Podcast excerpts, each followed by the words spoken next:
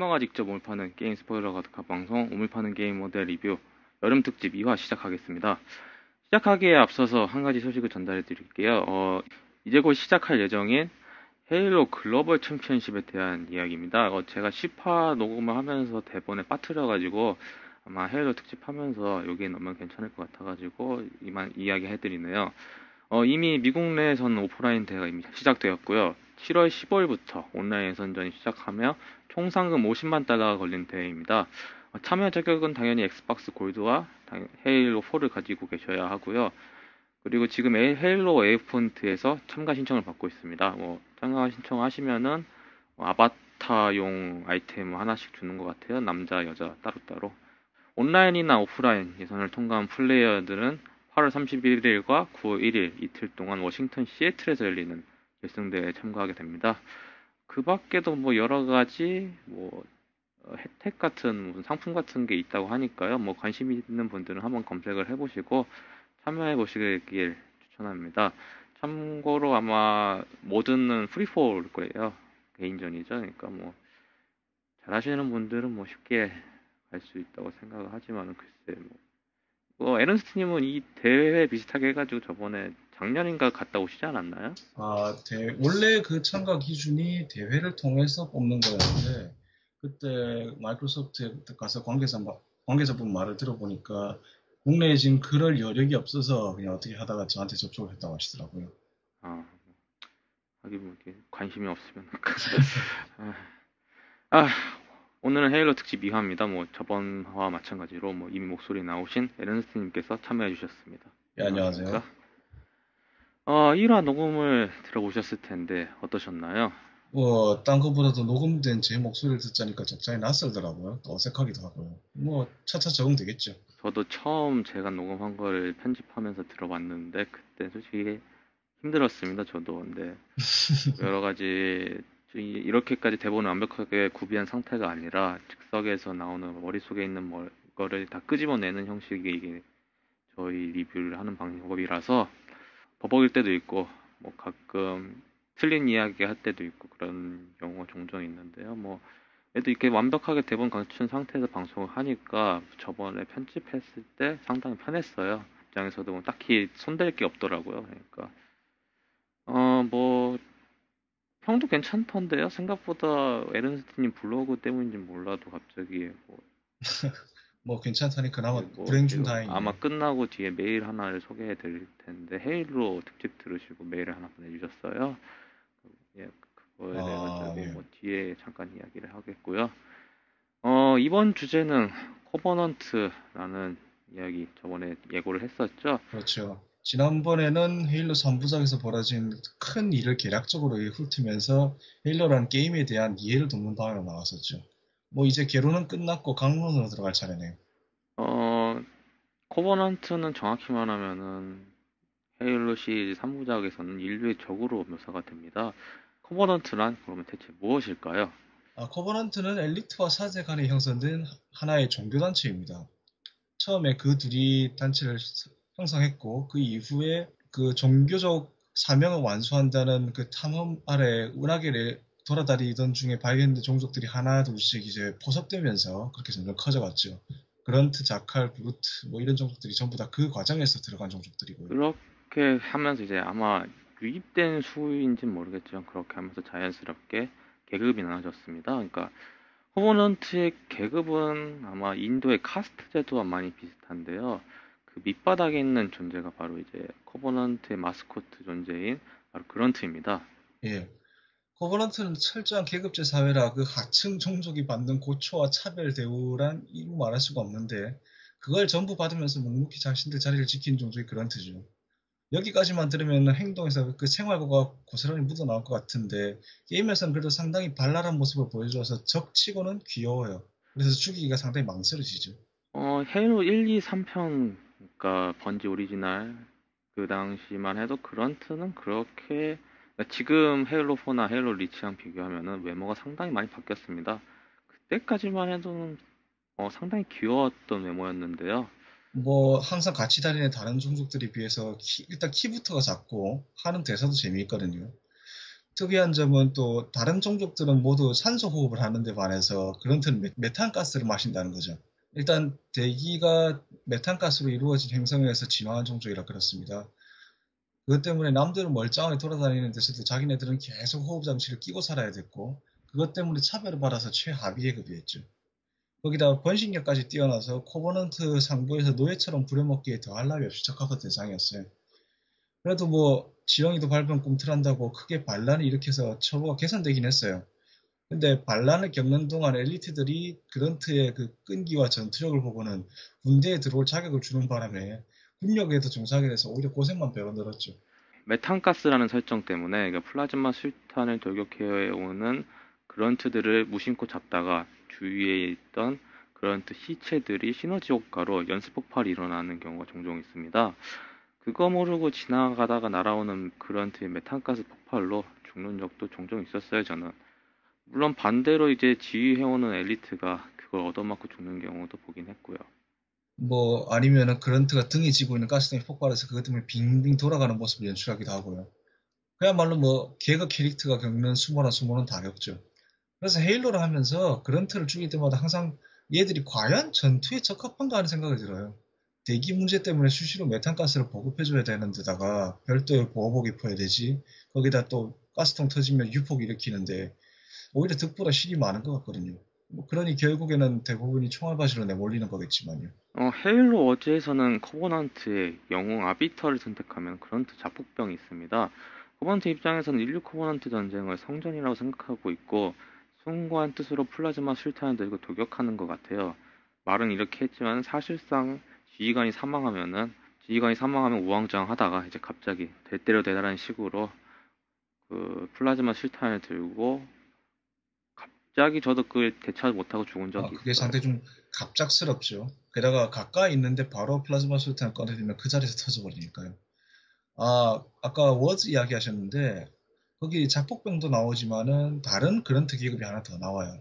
거기서는 그 군종병이라고 이렇게 등장하는데 그게 원문이 그 교회 교회 집사를 뜻하는 deacon이에요. 그런트가 올라갈 수 있는 최고 종교직이죠. 소설 컨택트 하베스트에 처음으로 나왔었는데 거기 등장하는 주인공 그런트 야얍이 바로 그 군종병 deacon입니다. 그런트 중에서 나름 좀 머리가 되는 애들만 올라가는 자리죠. 이 마스코트 캐릭터이기 때문에 이제 뭐 레벨이 올라갈수록 이제 그런트들도 옷이 바뀌고 엘리트도 옷이 바뀝니다. 특히 그런트들은 후반부에 가면 갑자기 fuel rod gun을 들고 저한, 예. 저한테 그냥 막 쏴제끼고 저는 그냥 어 그냥 fuel rod gun이 아니라 그냥 플라즈마 피스톨인 줄 알고 무심코 가다가 맞고 죽는 적도 있는 기억이 나네요. 처음에 등 처음에 그런 중무장한 애들을 보면은 아니 쟤들이 저런 무장했을 리가 없는데 하면서 가다가 가까이 가, 서 보면 그게 fuel rod gun이에요. 그렇죠. 뭐 그런트란 이름은 사실상 인간들이 지은 이름입니다. 뭐 뿐만 아니라 위에 나오는 모든 코버넌트 종족에 관한 이름들은 다 인간들이 지은 이름일 거예요. 뭐, 근데 이 맞습니다. 뭐, 예. 왜냐면은 뭐 그 단어에 따라서 저희가 뭐 해석이 안 되다 보니까 발음도 이상하고. 여하튼 이 다 영어 이 단어를 영어 단어를 찾아보시면은 이제 꿀꿀거리다는 명사예요. 뭐 키가 작고 뭐 웅얼웅얼거리고 돼지처럼 생겨서 그런 별명을 붙여준 걸지도 모르겠네요. 뭐 그런 것보다도 우리말에 군발이쯤에 해당하는 영어가 바로 그런트죠. 일선의 해병들이 보기에도 그런트들이 그렇게 전쟁에서 굴러대는 꼴이 딱 그 정도로 보이나 봅니다. 대강 봐도 쟤들이 그렇게 높은 계급이 아니라는 사실은 다들 알 수 있을 테니까요. 그런트의 코버넌트 명칭은 엉고인데 재미있게도 이 엉고이란 말이 필리핀 따갈로그어로 원숭이란 뜻이죠.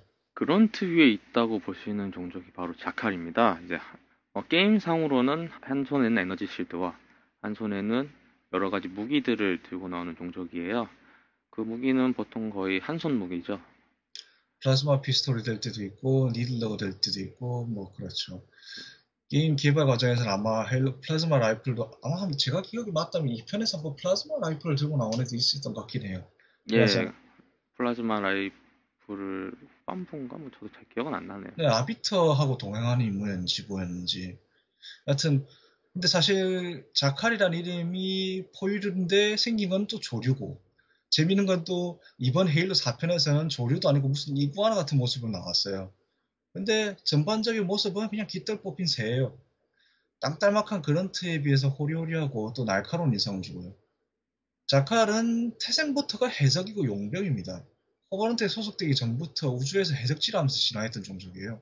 호버런트에 복속된 이후로도 그 버릇을 버리지 못하고 계속 그걸 생으로 업으로 살고 있고 게다가 사실 코버넌트가 종교연합이긴 하지만은 자칼은 그 코버넌트의 사제 종교에 대해서 별반 관심이 없어요. 오히려 돈벌이에만 관심이 있죠. 상당히 실리를 취하는 그런 성격을 지니고 있거든요. 그래서 선조 유물처럼 좀 돈이 되겠다 싶은 물건을 찾으면 몰래 훔쳐놨다가 자기네 암시장에 내다 팔기도 하죠. 물론 이거는 코버넌트 사회에서 엄청난 중죄긴 합니다만. 어, 안 걸리면 장땡이니까요. 그렇죠. 예. 자칼의 잔인함을 볼 수 있는 건3 광고 중에 저번에 이야기했던 미니어처 광고 제가 잠깐 말을 했을 겁니다. 아, 예. 거기는 당시 인류 코버넌트 전쟁을 단편적으로 그린 미니어처인데요. 그 중에 하나의 장면이 바로 자칼이 인간을 잡아먹기 위해서 동굴로 끌고 가는 장면이 있어요. 그게 사실 정확하게 물론 자칼도 그렇고 브루트도 그렇고 일선의 해병들을 잡아먹는다는 묘사가 한 번씩 소설이나 그리고 게임에서 생존자들의 대사를 통해서 좀 나오긴 하는데 거기서 그 부분이 과연 뭐 잡아 먹으려고 데려가는 건지 아니면 뭐 다른 목적으로 데려가는지 모르겠지만 예, 그런 장면이 잠깐 나왔었죠. 근데 그때 그 해병의 그 애초로운 얼굴이라고 해야 하나 맞아요. 정말 예. 살기 정말 죽기 싫은 그런 얼굴이 잘 묘사가 돼요. 차라리 죽여라 이놈들아 하는 그런 얼굴이죠. 뭐 뒤에 이제 인류 코버넌트 이야기를 잠깐 하겠지만은 정말 뭐 어떻게 보면은 지금 전쟁 상하고 많이 비슷한 것 같긴 해요. 뭐, 뭐 뒤에서 잠깐 이야기를 하겠고요. 사실 그런트와 마찬가지로 이제 코버넌트 사회 최하층 계층이긴 한데요. 근데 같은 최하층인 그런트하고는 어떻게든 잘해보기는커녕 이제 서로 앙숙입니다. 뭐 아까 말했던 그런트의 반란의 계기를 제공한 것도 자칼 때문이었습니다. 뭐 그밖에 자칼의 특이한 점은 대부분이 왼손잡이라는 사실도 있고요. 1편에서도 그런트보다 똑똑한 점을 보여주는 사례가 플라즈마 피스톨을 charge해서 적한테 쏜다는 겁니다. 물론 헤일로 리치 이후로는 그런트도 charge해서 쓰긴 하지만요. 게임에서도 자칼은 주로 척후병이나 정찰병을 맡는다는 점에서 드러난다시피 상당히 교활하고 약삭빠른 모습을 보입니다. 특히 헤일로 리치에 등장했던 그 자칼 skirmisher들 게임에서는 원래 원문은 skirmisher이고 번역되기는 음역되기는 skirmish로 번역되는데 왜 그렇게 되는지 아직도 이해가 안 돼요. 어쨌든 원문은 skirmisher입니다. skirmisher들은 상당히 교활해가지고 거의 엘리트급으로 성가셔요. 특히 그 게임 모드 중에 하나인 사생결단 점수 attack 스커미게돈을 해보시면은 아주 그냥 어, 차라리 엘리트를 상당히 낫겠다 싶을 정도로 성가시죠. 게다가 자칼들은 지배체제에 반기를, 드, 반기를 드는 것도 조금 머리를 씁니다. 그런트는 아까 단순 무식하게 그냥 무력 봉기하는 식이라면은 얘들은 해적이라는 특징이 걸맞게 코버넌트에서 나오는 자원을 몰래 빼돌리는 방식으로서 유혈 사태는 피하고 실리만 취하죠. 어 그리고 약, 어, 아까 방금 전에 이제 외모가 조류 비슷하다고 이야기 잠깐 하셨잖아요. 그렇죠. 예. 조류 비슷하면서 뭐 딱 약간 타조 비슷하다고 생각을 하시면 돼요. 그래가지고 다리의 힘이 장난 아닌지 빌딩을 왔다 갔다 하는 건 물론이고 눈도 좋아서 이제 헤일로 2부터는 이제 저격수로 활동을 합니다. 물론 헤일로 2부터 빔 라이플이 등장하긴 하지만 그 빔 라이플을 떨구는 적이 바로 자칼이죠. 상당히 위력적인 무기이기 때문에 상당히 아픕니다. 뭐 코버넌트판 저격소총이니까요. 그나마 영웅 난이도까지는 한 방 먹고 즉사하진 않는데 전설 난이도 붙으면은 거의 한 방에 즉사라 아니면 빈사라서 굉장히 골치 아픕니다. 거의 게임 하다 보면은 얘들 위치를 외우고 쏴야 될 정도로 특히 헤일로 2편이 그만큼 난이도가 좀 높았고요. 그나마 다행인 게 빔 라이플은 일단 궤적이 보이는 데다가 헤일러 3편에서부터는 이제 자칼 저격병들이 모두 다 조준경에서 보라색 빛이 나는 투구를 쓰고 있어서 위치가 훤히 드러나죠. 뭐 그렇기 때문에 뭐 머리를 맞추는데 상당히 편하긴 하지만 그래도 그 무기의 무서움은 아직도 잊혀지를 안, 잊혀지질 못하겠네요. 어, 뭐 자칼의 에너지 shield 경우 이제 마스터 치프와 약간 연관이 있습니다. 이제 마스터 치프가 스파르탄들을 데리고 코버넌트 함선에 침입하여 그 에너지 shield를 노획해 왔고요. 그 shield가 이제 후에 묠니르 전투복에 방어막 기술에 영향을 줍니다. 그 에너지 방어막 생성기를 노획했던 전투가 스파르탄 대원들이 코버넌트와 처음으로 맞닥뜨렸던 상당히 의미 있는 그런 전투였죠. 2525년에 묠니르 전투 지급받자마자 바로 투입됐던 전투니까요. 헬시 박사는 그때 노획된 자칼의 휴대용 에너지 방패 생성기에 응용해가서 묠니르 마크 5부터 제대로 된 방어막 기능을 탑재했고요.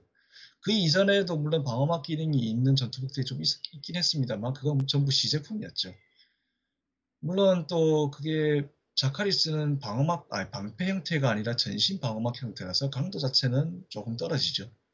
에너지 방어막 같은 경우 엘리트랑 비교하면 솔직히 하늘과 땅 차이입니다. 이제 고일 엘리트 경우 어, 로켓 런처 두 방을 맞아도 이제 겨우 죽는 걸 보면은 솔직히 헌터보다 더 무서웠던 기억이 나네요. 뭐.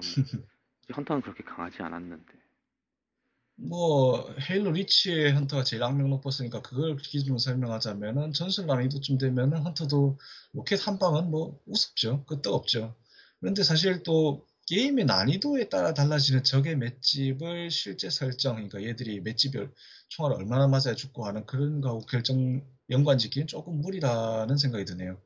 사실 그렇게 따지면 스타크래프트에 나오는 공성전차도 고작 해병들이 쓰는 가우스 총 1.4에 박살나는 종이 전차니까요. 어, 덩치로 보면은 최고 계급이지만 이제 실제로는 한 중간 정도 되는 위치에 있는 이제 헌터의 이야기를 한번 잠깐 해보죠. 헌터는 2인 1조로 다니는 이제 걸어 다니는 탱크입니다. 살아있는 전차라는 말로 한마디로 설명되는 종족이죠.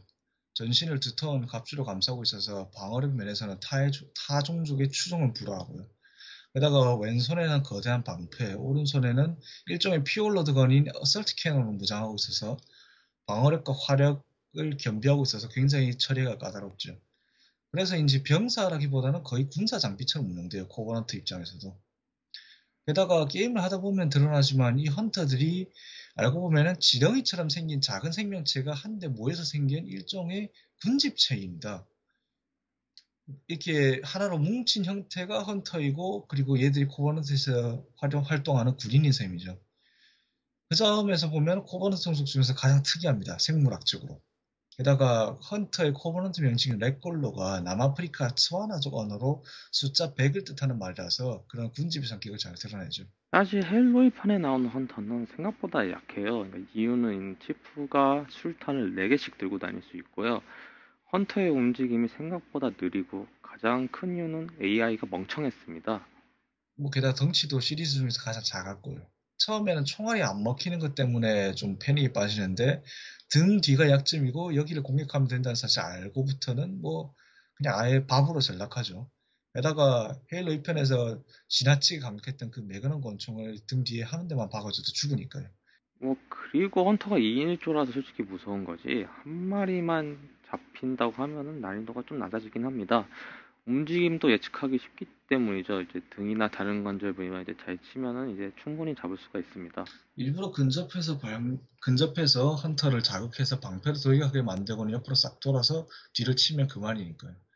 2편부터는 그래도 권총 한방감이라는 굴욕은 벗어났지만은 산탄총이나 플라즈마 수류탄이 있으면 쉽게 요리할 수 있죠. 하지만 이제 시리즈가 발전할수록 이제 헌터는 갈수록 똑똑해지고 어려워졌습니다. 아, 방금 에른스테님께서 말씀하셨듯이 리치에서 절정을 찍었고 이제 그게 좀 유지되는 형태인 것 같아요. 헤일로 리치가 제일 심했어요. 변함없이 공격력이 세다는 점만 그렇다 쳐도 맷집이 상당히 올라가지고 등 뒤에서 바로 산탄총을 어지간히 먹여야 겨우 쓰러지거든요. 거기다 동작이 굉장히 민첩해졌어요. 가까이 접근했다 하면 바로 등 뒤에서 접근해도 이제 몸을 돌리는 게 아니라 바로 방패를 들어서 뒤로 순식간에 돌아 내리 찍어버립니다. 그래도 가장 최근적인 헤일로 4편에서는 체감상 리치 때보다는 수월했어요. 물론 리치랑 비슷하긴 하지만요. 앞에서 이야기하면은 이제 뭐 코버넌트의 병사 계급 아니면 하사관 계급을 이야기를 한다고 하면은 이제부터 이제 본격적인 코버넌트의 핵심 장교 클래스에 대해서 한번 이야기를 해보죠. 저번에도 잠깐 이야기한 아비터의 종족인 엘리트에 대해서 이야기를 한번 해보겠습니다. 엘리트는 사제와 더불어서 코버넌트의 양대 세력의 주축을 담당하는 종족이죠. 일단 사제와 더불어 코버넌트를 만든 종족이 엘리트니까요. 하지만 처음에는 사제와 싸우다가 거의 멸망 직전에 갔던 종족이 엘리트이기도 합니다. 물론 그 멸망 직전에 갔기 때문에 서로 평화 협정을 맺으면서 만들어진 게 바로 코버넌트였고요. 엘리트를 처음 봤을 때는 제가 생각한 거는 외모는 약간 좀 파충류처럼 닮긴 했지만은 게임상에서의 그 위치를 본다고 하면 에일리언에 나온 에일리언 아 정확히 말하면 프레데터에 나온 프레데터랑 닮은 종족이라고 처음 생각을 했었어요. 근데 이제 막상 겪어 보니까 프레데터 같은 경우는 단독 행동을 주로 한다고 하면은 이 엘리트라는 종족은 그하고 약간 차이가 있죠. 어, 엘리트라는 종족은 그래가지고 어떻게 보면 헤일로에서는 빠지지 않는 종족입니다. 그만큼 이제 강력하면서도 중요한 위치에 있는 종족이라서 그런 것 같아요. 앞에 말했던 종족들을 지휘하는 일종의 장교와 같은 위치, 그리고 스파르탄 two와 비슷한 신체 능력과 에너지 shield를 가지고 있습니다. 그리고 상당히 지략가이기 때문에 섣불리 다가가다가 이제 큰 코 다칠 수도 있고요. 저번에 말했던 에너지검과 스텔스의 조합만큼 무서운 게 없었습니다. 헤일로에서 전형적인 좀 무시무시한 외계인 적의 이미지를 담당하고 있는 게 엘리트죠. 일단 2m를 넘 2m를 훌쩍 넘기는 키에다가 아까 말씀하셨듯이 프레데터 마냥 네 갈래로 갈라진 턱 거기다가 일반 장병들쯤은 우습게 압도하는 전투력을 갖추고 있으니까요. 엘리트는 커버넌트의 군사력을 총괄하는 종족입니다. 군사와 관련된 업무라면 사제들도 함부로 간섭하지 못할 정도로 거기에 특화된 강력한 권한을 지니고 있고요. 전장에서는 그런트나 자칼 같은 하위 종족들을 지휘하고 대부분의 함, 커버넌트 함대 역시 엘리트가 함장으로 있고 또 지휘권을 가지고 있죠. 거기에 걸맞게 또 굉장히 전투의 명예와 영광을 중시하는 종족이라서 적에게 상처 입어 피를 흘리는 것을 치욕으로 여길 정도입니다. 어, 저번 화에 이야기했던 아비터라는 것에 대해서 혹시 궁금하신 분들도 있을 거예요. 무슨 이게 어, 스파르탄 2와 비슷한 같은 선상에 있냐 그런 이야기를 하시겠, 하실 수도 있는데요. 게임에서 나온 아비터라는 캐릭터는 헤일로 워즈랑 그리고 헤일로 2에 헤일로 2부터 이제 현재까지 계속 이어져 나온 아비터 두 명이 있습니다. 다만 두 아비터는 성격이 좀 달라요, 둘 다. 일단 헤일로 워즈에 나왔던 인물은 반란 처음에는 공을 세웠지만 나중에는 사리사욕 때문에 반란 일으키다가 감옥까지 갔다가 겨우 면죄를 받아서 아비터가 된 경우였고 두 번째는 그래도 잘 나가던 함대 총사령관이었어요. 성격도 그렇게 좀 온화한 편이었고요. 그 전자에 비하면은 아무튼 아비터는 위기 코버넌트의 위기 시에 생겨나는 특수 직책입니다. 주로 전투에서 치욕을 입었던 엘리트한테 사제가 직접 하사하죠. 그 치욕을 당한 엘리트는 어차피 자기가 살아도 살아있는 것이 아니라고 여기고 또 사제는 이리 이용해서 아비트의 직위를 내림으로써 자살이나 마찬가지인 위험한 임무에 투입시키고 아비트가 된 엘리트는 또 장렬히 전사함으로써 자신의 명예를 회복하는 거죠. 반대로 또 이제 사제는 이를 통해서 자기네들이 처리하기 골치 아픈 일을 처리하는 거죠. 코버넌트 역사에서 헌터를 코버넌트에 복속시킬 때나 아니면 그런트 반란 같은 위급한 상황에 선대 아비터들이 활약을 했었습니다. 그런데 사제의 검이라는 아비터의 다른 이름이 암시하듯이 아비터는 원래 사제가 성가신 문제를 처리할 때 쓰는 도구나 다름없어요. 여기는 또 사연이 있고요.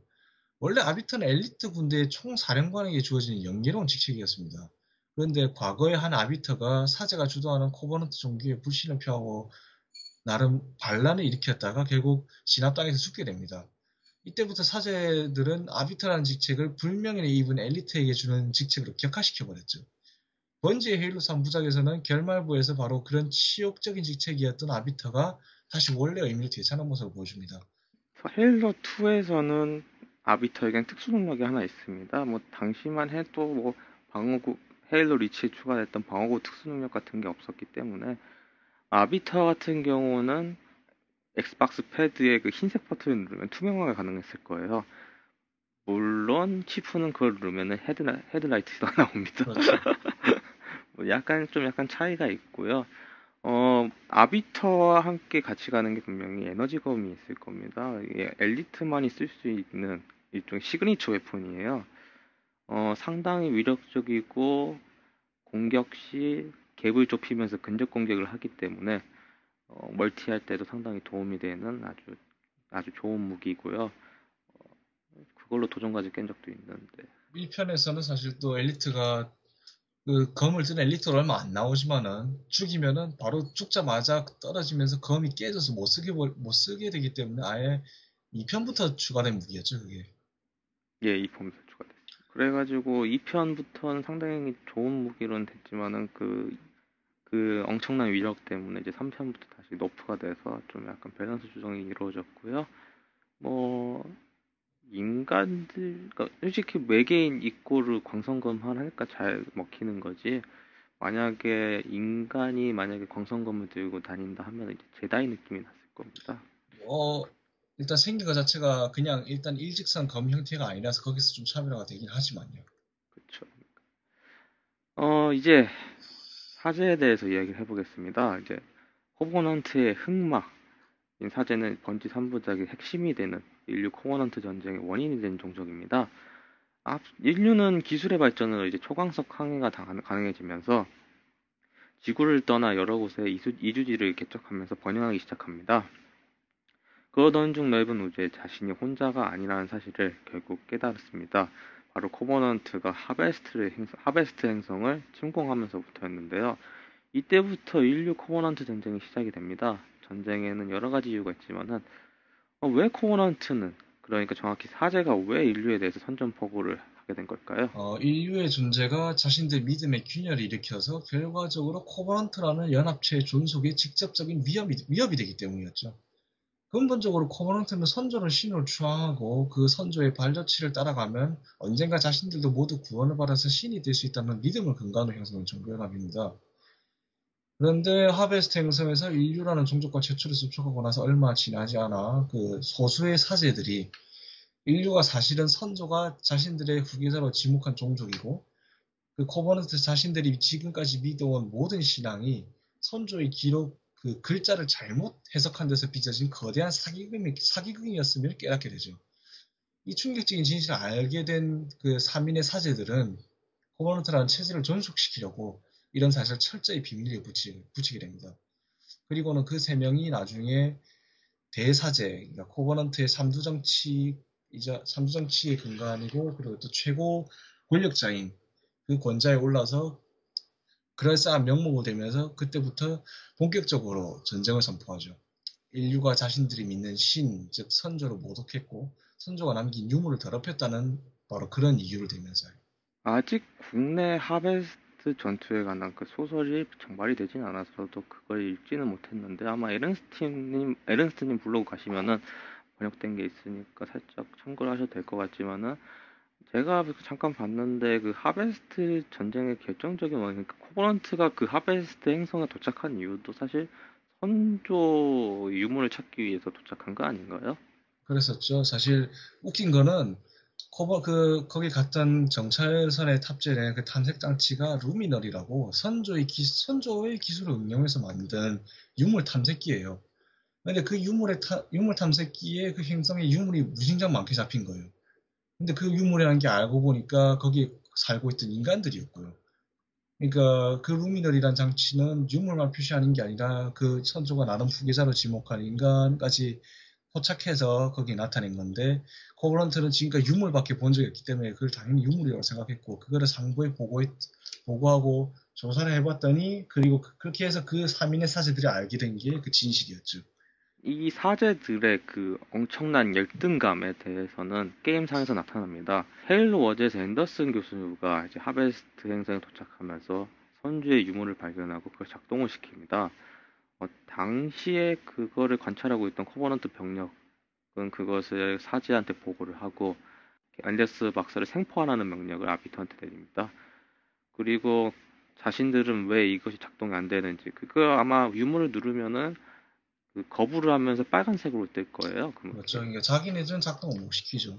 사실 거기 그때까지만 해도 2525년 전쟁 초반기긴 한데 사실 후반까지 가서도 왜 선조 자기네들이 정말 진정한 선조의 후계자라면은 왜 자신들의 손으로는 선조의 유물을 작동시킬 수 없는가 하는 거예요. 의문을 품만도 해요. 근데 그때까지도 그게 먹혀들고 있었단 말인즉 참 그 광신이 그 코버넌트라는 사회 전체에 흐르고 있었다는 얘기가 되죠.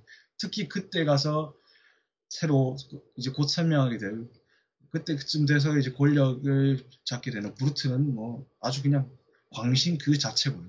브루트라는 종족은 판타지 세계로 비유를 하면 오크하고 비슷한 종족입니다. 아마 앞에서 말했던 여러 가지 그 고유어들, 그러니까 코버넌트 말로 그 종족 말이 있다고 하면은 어, 브루트 같은 경우는 한국말로 비슷하게 지랄하네 라고 정식 명칭이 그렇게 돼 있어요. 딱 성격이 그래요.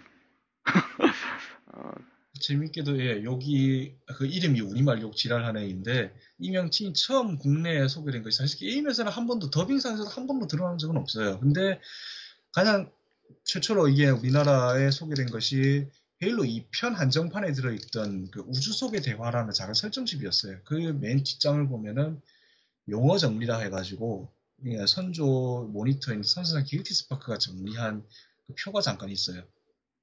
거기서는 근데 저힐란이라고 적혀 있었어요.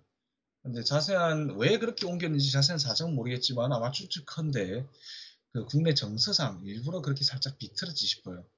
뭐 게임상에서 하는 짓거리를 보면은 딱 어울리는 이름이긴 합니다. 앞에 말했던 엘리트 같은 경우는 매우 똑똑하면서도 여러 가지 지략을 하는 무서운 외계인 모습을 보여준다고 하면은 브루트 같은 경우는 앞에서 말했던 오크와 같은 전사의 이미지와 많이 닮습니다. 머리를 생각하기보다는 주먹이 먼저 나간다는 그런 단순 무식한 야만적인 종족이죠. 뭐 생긴 것부터가 뭐 고릴라하고 불곰 비슷한 모습입니다. 뭐 첫인상부터 야만스럽죠. 전형적인 광전사죠. 생긴 거는 고릴라하고 불곰 합쳐놓은 것 같고 뭐 이 애들이 얼마나 야만스러우냐면은 브루트는 코버넌트하고 만나기 이전에 이미 로켓 기술까지 개발해서 나름 우주로 진출하는 그런 기술 수준에 도달한 정도였어요. 근데 자기네끼리 핵전쟁을 일으켜가지고 기술이 결국에 산업화 이전까지 퇴보했고 코버넌트한테 발견됐을 당시에는 간신히 무전 기술을 다시 복구한 상태였죠. 코버넌트에 복속된 이후로는 코버넌트의 군사력을 한 축으로 다시 자기네들도 담당하면서 사제와 권력을 양분하고 있던 그 엘리트의 지위를 호시탐탐 노리면서 서로 대립각을 세웠죠. 결국에는 사제의 사수를 받아서 내전을 일으키고 엘리트를 축출해 자신들이 그 자리에 꽤 찼고요. 어, 헤일로 2의 클라이막스가 저는 그러니까 아주 인상 깊은 장면을 고른다고 하면은 첫 번째는 저번에 이야기했던 헤일로 2 오프닝 그리고 두 번째는 헤일로 중간 정도의 그 내전을 일으키면서 고위 사, 고위 관직에 있었던 엘리트들이 갑옷을 뺏기고 그것이 그것을 브루트들이 입는 그 장면이 전 생각이 나네요. 아, 그게 사제 친위대 직책이었죠. 어, 앞에서 말했던 에리트의 시그니처 무기가 에너지검이라고 하면은, 어, 브루트의 시그니처 무기는 중력망치입니다. 어, 중력망치는 앞에서 말했던 에너지검 같은 경우는 매우 샤프하면서도 그 사냥감을 쫓는 그런 방식으로 운영이 되는 무기라고 하면은, 어, 중력망치는 그냥 자기 주위에 있는 거 앞뒤 가리지 않고 다 날려버리는 그런 단순 무식한 무기예요. 어떻게 보면은 브루트하고 가장 잘 어울리는 무기인 것 같아요. 제 생각에는. 그러면서 이제 약간 또 패턴도 약간 다릅니다. 엘리트 같은 경우는 자기가 실드가 깨지면은 방식을 두 가지를 취하는데 대부분은 회피를 하고 실드를 채우기 위해서 도망을 가요. 진짜 그게 좀 짜증나죠. 전설 때부터는 그냥 짜증이 밀려와요. 겨우 실드를 깼는데. 근데 브루트 같은 경우는 실드가 까지면은 그냥 돌격합니다. 나를 때려달라고. 사실 그게 제일 심했던 게 헤일로 2편이에요. 그 좀만 쏘다 보면 이제 광폭 상태가 돼가지고 무기까지 다 집어 던지고 그냥 온몸으로 흉탄 돌격을 하는데 그 상태에서 헌터까지 잡아버려요 자기네들이 무지막지하죠. 어 브루트에 대해 가지고는 후에 이제 뭐 헤일로 3 이후로 돌아간다고 하면 지금 서로 치고받고 싸우고 있다까지 이야기를 할 수 있겠네요. 뭐 뭐 컨트롤 했던 사제의 집단이 헤일로 3편에서 완전 날라갔기 때문에 이제 컨트롤 할 사람이 없기 때문에 그리고 아마 엘리트들도 뭐 브루트에게 쌓인 게 많았기 때문에 같이 싸우기도 하고요.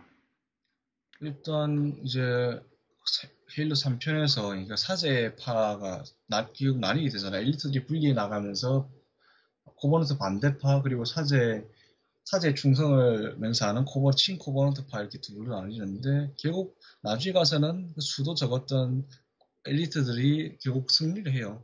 사제들을 상대로 그리고 브루트가 이끄는 군대를 주축 브루트가 주축으로 되어서 이끄는 군대를 상대로 그러고 나서 사제들이 그냥 도련 자취를 감춰버려요. 아마 다 도망갔겠죠 어디론가. 게다가 수도 한 주가 한 불과 몇 천밖에 안 됐을 거예요. 아마 2천도 채 안 됐을지 싶은데 하여튼 그러고 나서 브루트들은 갑자기 자기네들 구심점이 사라져 버리니까 도로 그 야만스러운 상태로 되돌아가서 서로 내전을 벌이다가 거의 엘리트들한테 다 도륙당해요. 그러고 나서 소수는 고향 임수로 돌아갔는지 뭔지 모르겠지만 하여튼 그렇게 깨끗이 쓸려 나갔고 엘리트들은 나름 다시 자기네들이 그 명예를 회복했죠. 어, 인류 코버넌트 전쟁에 대해 가지고 앞에 이야기했지만은 기존의 인간들이 생각했던 그 전쟁하고는 사뭇 다릅니다. 아마 그 당시가 2000년 후반 2000년대 그것도 2500년대였다고 하면은 그 당시에 생각했던 뭔가 그 전쟁 패턴하고 약간 다른 게 이게 약간 성전 비슷해요. 그렇다고 보니까 당시 뭐 그 인류에게 있어서 그 인류 코버넌트 전쟁에 대해 가지고는 상당히 상처가 깊은 전투입니다. 아마 그 헤일로 3 ODST에서 뉴 몬바사에 적힌 graffiti가 아직도 기억이 나네요. 리치 행성을 기억하라 라는 Remember Re, Remember Reach라는 그 글자. 예, 리치 행성을 잊지 말라. 예, 종종 나오죠 그게. 그게 그게 딱 진주만 공습받고 나서 미국에서 그 부분에 대해서 어떤 진주만 진주만을 잊지 마라 Remember Pearl Harbor 그거에서 글자만 살짝 바꾼 그런 형태죠. 어 뭐 이거는 헤일로 리치의 그 키 타이틀 키워드라고 할 수 있을 정도로 얼마나 처절한 전투를 계속 해왔는지 그거에 대해 가지고 딱 함축적으로 들어간 키워드라고 저는 생각을 해요. 그 이유는 정말 무자비하게 인류 코버넌트 전쟁을 치루었기 때문이죠. 당장 25년 동안의 세월 동안 지겨운 전쟁이었고 인류는 코버넌트에 비해서 상당히 기술력이 떨어졌습니다. 뭐 앞에 말했던 전투복만으로 전투복 에너지 shield 기능하고 비교를 한다고 하면은 뭐 좀 약간 좀 떨어지죠. 그렇기 때문에 이제 계속 연전 연패를 거듭합니다. 애초에 코버넌트가 인류보다 나름 좀 대부분의 분야에서 발전된 기술을 보유할 수 있었던 게 얘들의 기술은 근본적으로 선조의 기술을 선조 기술이 여러 카피판이에요 사실 그렇기 때문에 인류가 처음에 맞닥뜨렸을 때 얘들 기술의 원리조차도 이해를 못했던 거죠. 헬시 박사도 자칼의 그 에너지 방패 생성기를 보고는 처음부터 이게 무슨 구조인지 모르겠다는 이야기를 자기 일지에서 적어놓기도 했고요 사실 인류가 고버넌트처럼 선조 기술과 좀더 자주 접촉할 기회가 있었더라면 아마 이런 일은 없었겠죠. 가장 그 상처에 대한 독백을 가장 잘 표현한 게임으로는 헤일로 워즈에 나온 커터 함자의 독백으로 시작되는 오프닝일 겁니다. 처음에는 이겼다 하지만 자신이 계속 연전 연패를 하다가 이제 Spirit of Fire를 이끌고 하베스트 행성으로 돌아옵니다. 그러면서 이제 여러 가지 일이 벌어지긴 하는데요. 뭐 앞서 말했듯이 왜 헤일로 구조의 그 헤일로 구조에 착륙을 해가지고 코버넌트가 그거를 확보하기 위해서 그런 행동을 했는 게 솔직히 인간 이해가 안 되는 게 코버넌트들은 전투를 하면은 인류 인류와 인류가 있던 그 행성하고 전투를 하면은 함선 레이저포로 그림을 그려놓습니다. 흔히들 말하는 유리화를 시키는 거죠. 그 유리화에 대해 가지고 끔찍한 일이 여러 가지 일어납니다. 왜냐면은 그거는 그 당시 위에 있던 수많은 민간인들이 그 엄청난 열기를 이기지 못하고 사망하는 그리고 행성 자체가 황폐화를 시켜버리니까요. 그래가지고 어떻게 보면은 진짜 잔인하게 그리고 아주 힘들게 전투를 치루었지만은 그렇게 인류가 밀리지 않았던 거는 후에 UNSC의 편에 다룰 콜 프로토콜에 대해 가지고 약간 이야기를 해야겠네요. 에너스트님, 뭐, 콜 프로토콜은 정확히 왜 시작을 했으며, 왜 이것이 전쟁에 도움이 됐을까요? 최초로 전단을 이끌고 하베스트 행성, 그러니까 하베스트 행성에서 문제가 생긴 직후에 바로 투입돼서 거기서 전투를 치렀던 콜 제독의 이름을 따서 만든 전투 수칙이죠. 그 애초에 전투, 그 전투 수칙을 제정한 사람이 바로 그 콜 제독 본인이었고요. 이게 콜 제독이 그룬브리지 전투에서 코바트 포로를 한 명이 잡혀서 그 포로를 신문한 끝에 알게 된 사실이 얘들이 되게 높은 과학 수준과 기술 수준을 갖고 있음에도 아직 인류가, 인류가 얼마나 멀리 퍼져 있는지 그리고 또 인류의 모행성이 어디인지를 모른다는 사실이었어요. 그래서 지금 우리가 맡고 있는 이 열쇠를 어떻게든 만회하고 최대한 전투를 끌어나가려면은 지구의 위치를 숨겨야 된다는 결론에 이르러서 그 전투 수칙을 제정하게 됐죠. 그러니까 무슨 일이 있어 한마디로 골자는 이겁니다. 무슨 일이 있어도 모행성의 위치가 담긴 항법 데이터를 코버넌트한테 넘겨줘서는 안 된다. 심한 경우라면 자폭까지 해야 되고 코버넌트의 코버넌트 피해서 후퇴할 경우에는 일부러 뱅뱅 돌아서 후퇴해야 된다 이런 내용이 그 안에 들어있죠. 그렇게 해가지고 진짜 지구의 위치를 아주 꼼꼼히 꼼꼼히 숨겼습니다. 사실 이제 다음에 이야기할 헤일로 리치에 관해서 잠깐 이야기를 하면은 코버넌트는 리치 행성이 지구인 줄 알았어요. 그래가지고 그렇게 아주 초토화를 시켰죠. 그러니까 지구가 뭔가 정확하게는 몰라도 하여튼 인구도 많고 하여튼 대규모 사실 인구가 7억이었거든요. 꽤 많은 편이에요. 그게 다른 이주 행성들에 비해서는 모행성인 줄 알았는지는 모르겠지만 여튼 거기가 상당한 가치가 있는 군사적 목표였고 그래서 초토화를 시켰는데 하여튼 모행성도 따로 있었죠. 참고로 헤일로 2에서 그 지구 침공을 한다는데 그거 완전 얻어 걸린 겁니다.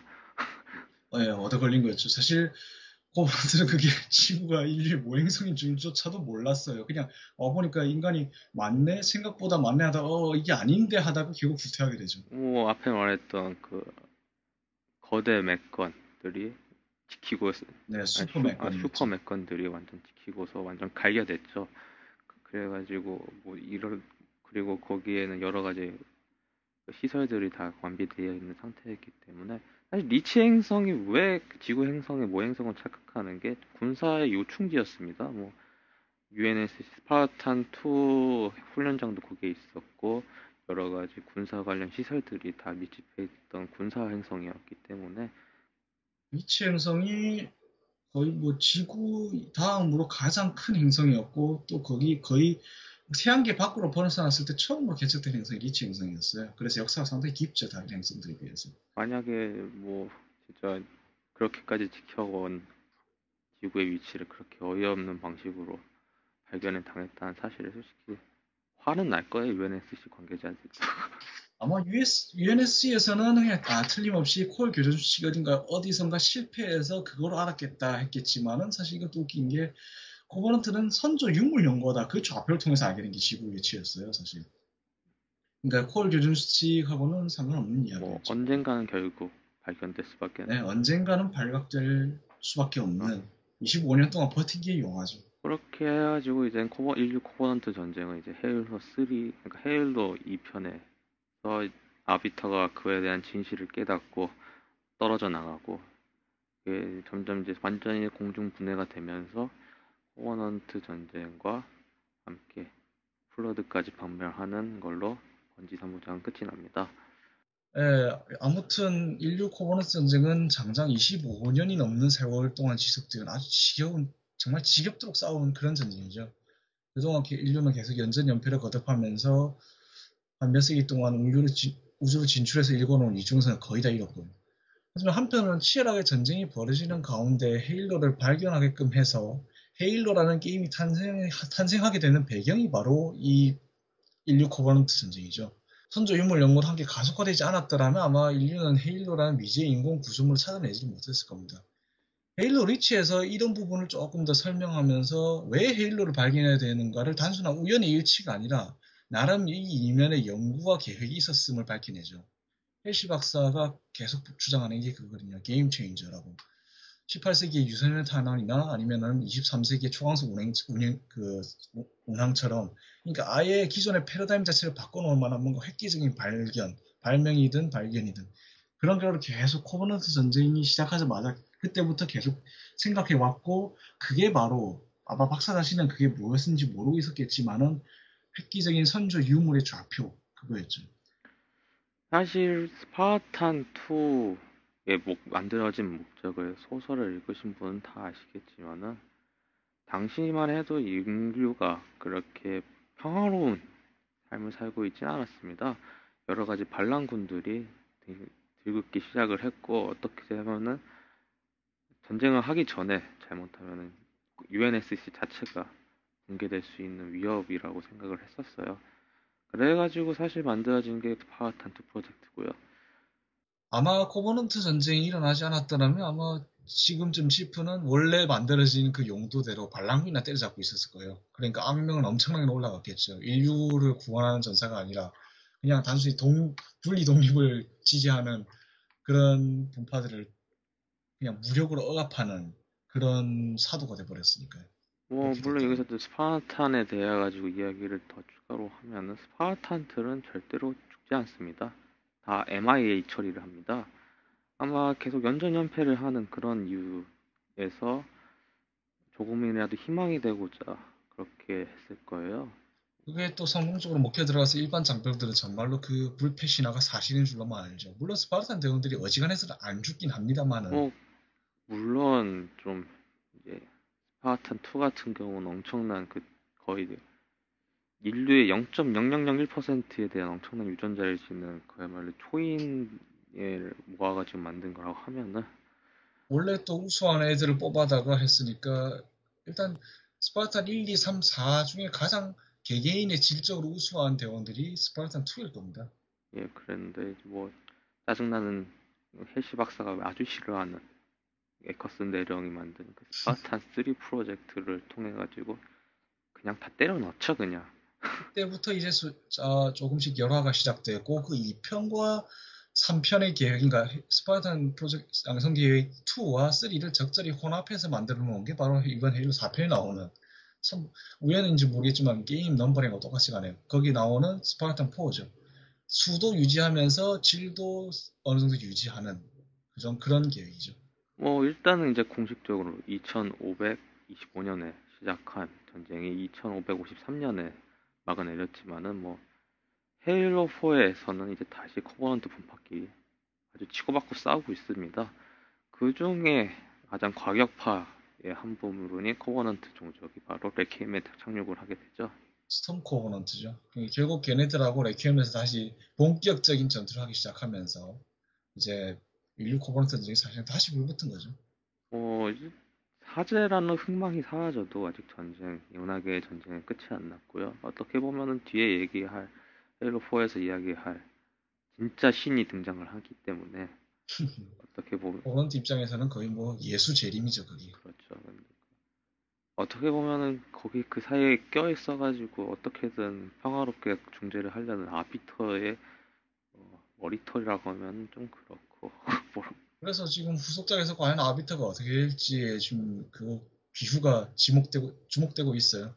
아마 한 번쯤 언젠가 다시 나오지 않을까 싶기도 하고요. 어, 그만큼 사이킥이라고 이제 2편에선 사이킥, 2편에서는 예. 주인공이었고 3편에서는 사이킥이 돼서 나오긴 했지만 그만한 카리스마를 준 캐릭터가 별로 없었기 때문에 뭐 그리고 다 중요한 건 다 죽었죠 죽거나 중요한 인물들이 3편에서 많이 죽었죠. 예. 고 사라지고 그렇기 때문에 아비터가 나오면 반가울 것 같긴 해요 치프 입장에서도 전우였기 때문에 반갑기도 할 테고 그거는 일단은 지켜봐야겠죠 그렇죠. 어, 앞에 말했듯이 이제 오늘로 이제 커버넌트 정리를 간단하게 했고요. 어, 아, 메일을 읽어드리겠습니다. 어, 이승일 씨께서 메일을 보내주셨습니다. 안녕하세요. 오물 파는 게이머들의 리뷰를 아, 오물 파는 게이머의 리뷰 청취자입니다. 항상 방송 잘 듣고 있고요. 특히 이번 헤일로 오브작의 첫 시간은 굉장히 재미있었습니다. 헤일로는 저도 정, 정말 좋아하는 프랜차이즈인데요. 게임으로서 헤일로의 기원에 대해 제가 들은 부분을 얘기, 얘기하고자 메일을 드렸습니다. 유튜브에 보면은 재밌는 영상이 하나 있는데요. 바로 맥월드에서 스티브 잡스가 헤일로를 소개하는 영상입니다. 어, 헤일로의 개발사인 번지는 맥용 게임을 만들던 회사라고 들었습니다. 스티브 잡스는 새로 출시하는 아이맥의 엄청난 그래픽 성능을 자랑하기 위한 게임으로 헤일로를 낙점했습니다. 그리고 내년 초에 나온다고 친절하게 설명까지 해주죠. 음, 하지만 MS가 번지를 인수하고 헤일로는 엑스박스로 다 출시하게 됩니다. 엑스박스의 킬러 타이틀을 세상에 소개한 사람이 바로 스티브 잡스라는 점은 참 웃기면서도 씁쓸한 이야기인 것 같네요. 여기서부터는 믿거나 말거나인데 마이크로소프트가 번지를 인수한 날에 스티브 잡스가 직접 빌 게이츠에게 전화를 걸어 노발대발 화를 냈다고 합니다. 빌 게이츠는 맥용 porting을 약속하면서 달랬다고 했는데 뭐 믿거나 말거나 헤일로 이야기는 너무 재미있고 재미있었고요. 제가 아는 이야기도 해보고 싶어서 메일 드렸습니다. 항상 방송 잘 듣고 있고 앞으로도 좋은 방송 기대하겠습니다. 이렇게 메일을 보내주셨네요.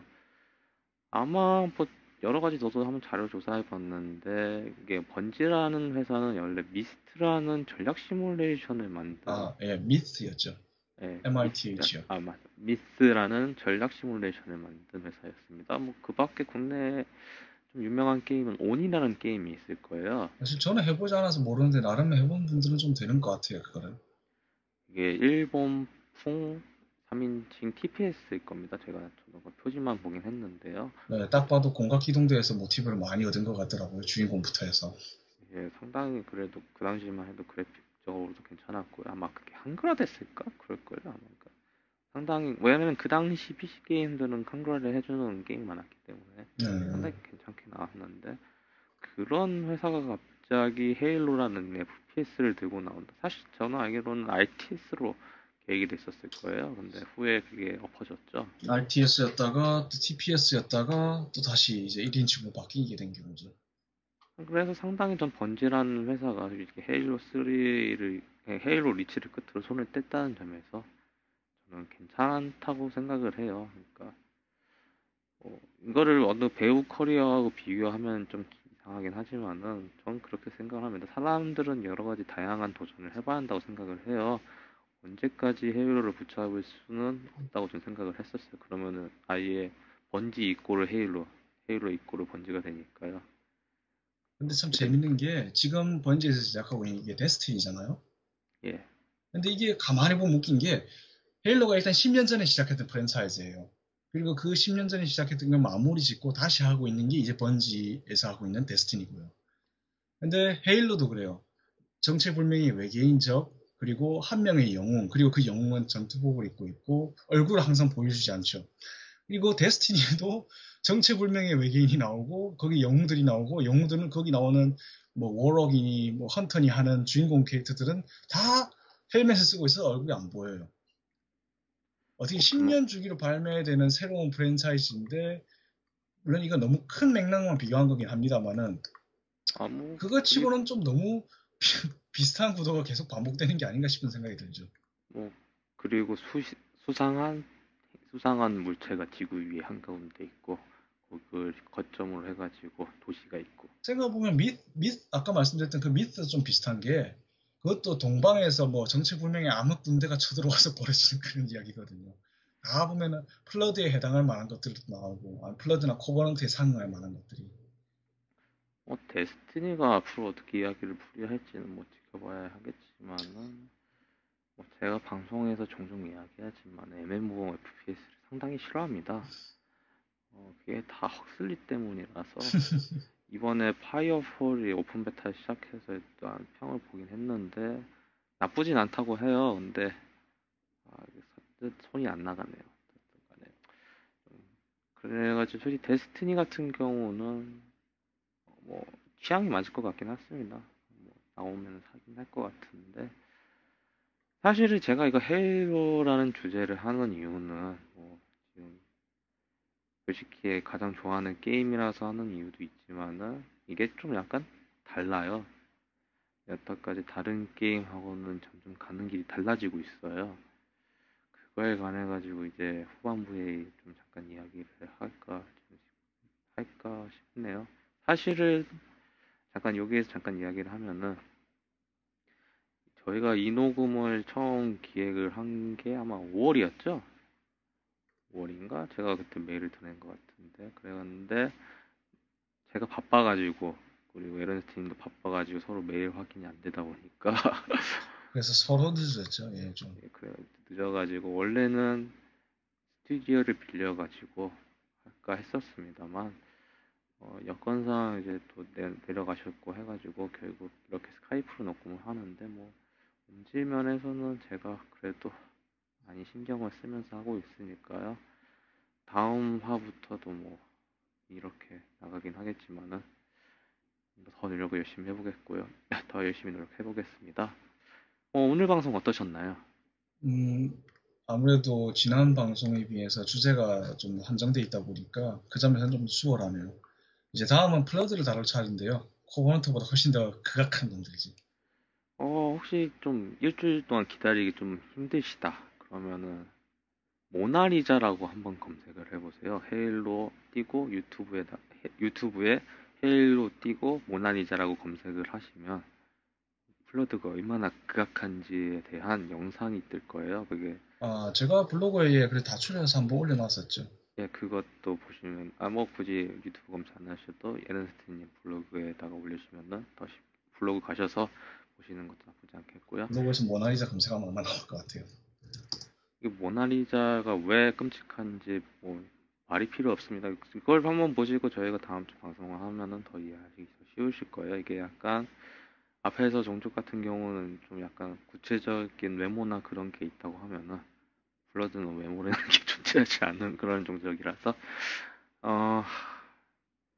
아 맞다 그리고 어, 헤일로에 관련돼 가지고 사연을 받고 있습니다. 뭐 자기가 하- 앞서 말했던 그런 메일도 좋지만은 에른스트님한테 궁금한 점이나 아니면은 자기가 그에 대해 가지고 알고 있는 사실에 대해서 이야기를 하고 싶으신 분들은 어, 이렇게 메일을 보내주시면은 헤일로 특집을 진행하는 동안 소개시켜드리겠습니다. 뭐 그거에 대해 가지고 에른스트님께서 직접 답변도 가능하니까요. 이상 게이머가 직접 몸을 파는 게임 스포일러 가득한 방송 몸을 파는 게이머들의 리뷰 헤일로 특집 2화 이상 마치도록 하겠습니다. 들어주셔서 감사합니다.